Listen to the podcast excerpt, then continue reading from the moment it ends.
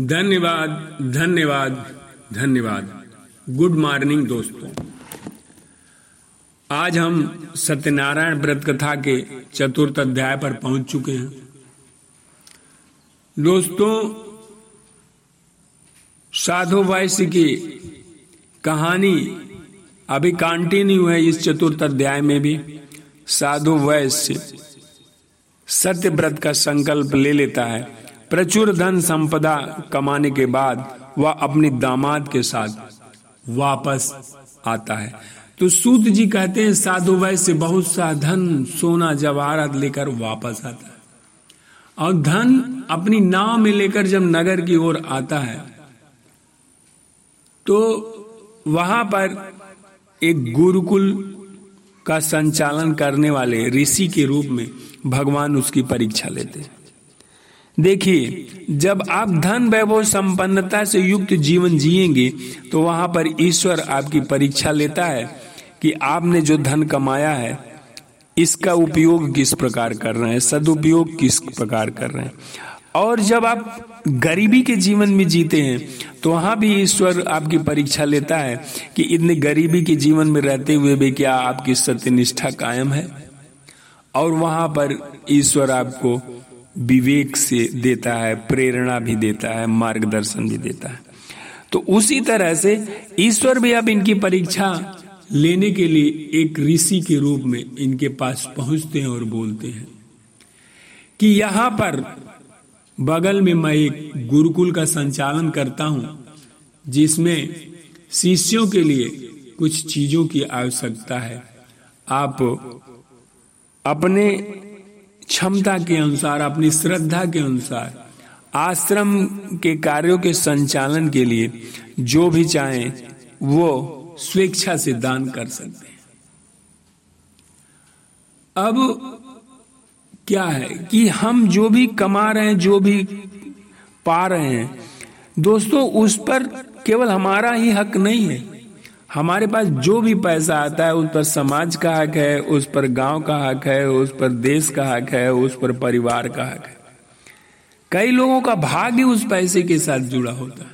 कई लोगों के भाग्य से वो पैसा आप कमाते हैं।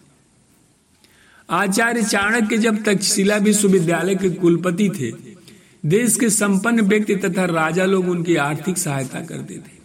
आवश्यकता पड़ने पर आचार्य स्वयं भी संपन्न व्यक्ति को सूचना देकर धन मंगा लेते थे। एक शिष्य ने शंका की, आचार्य प्रवर, आप परीक्षा के रूप में लोगों से धन की याचना करते हैं। चाणक्य ने कहा, नहीं बस, हम राष्ट्र हित के लिए कार्य कर रहे हैं। बड़े कार्य अनेक व्यक्तियों को सहयोग से ही चलते हैं। हमारे पास जो है, वह हम लगा रहे हैं। अन्य भावनाशीलों के पास भगवान का दिया बहुत कुछ है।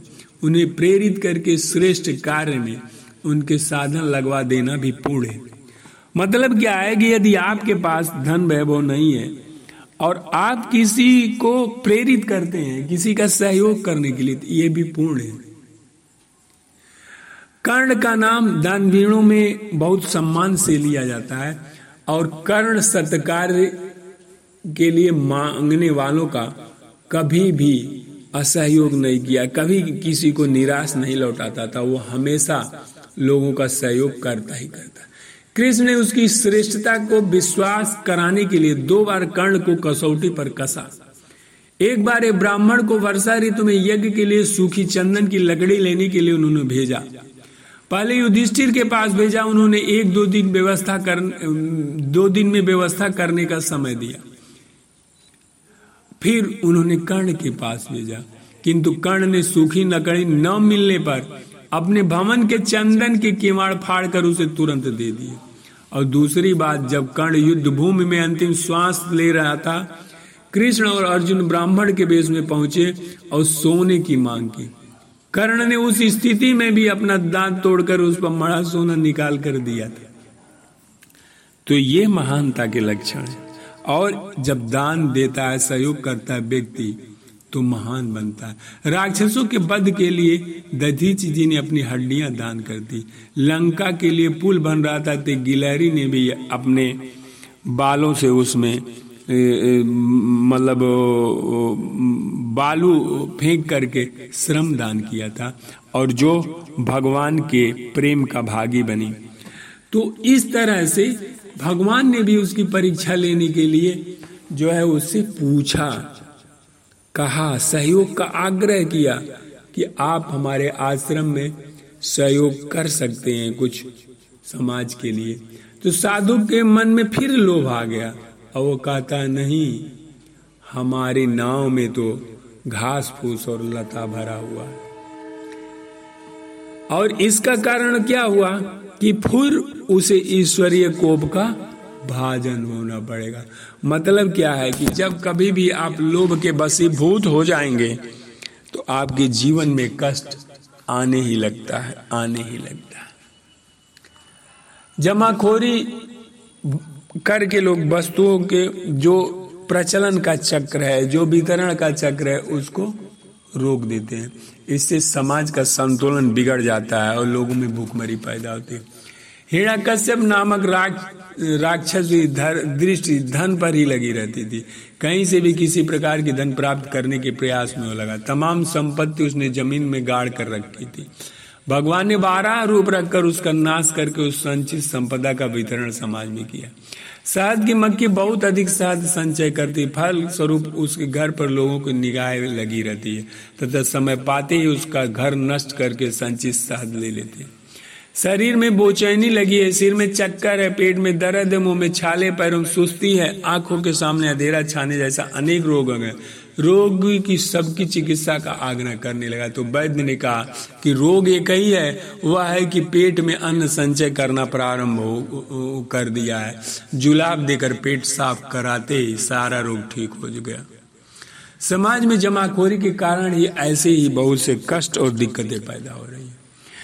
तो जब कहा ब्राह्मण रूप में भगवान ने कि तो उसने कहा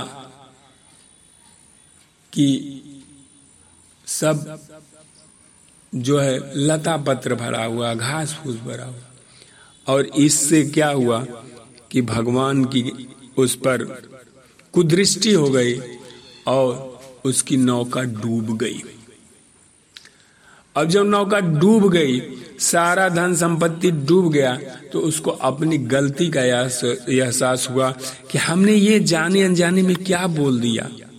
दोस्तों, यहाँ आप लॉ ऑफ़ अट्रैक्शन को भी ध्यान दे सकते हैं कि जैसा हम बोलेंगे वैसा ही होगा, जैसा ही सोचेंगे वैसा ही होगा।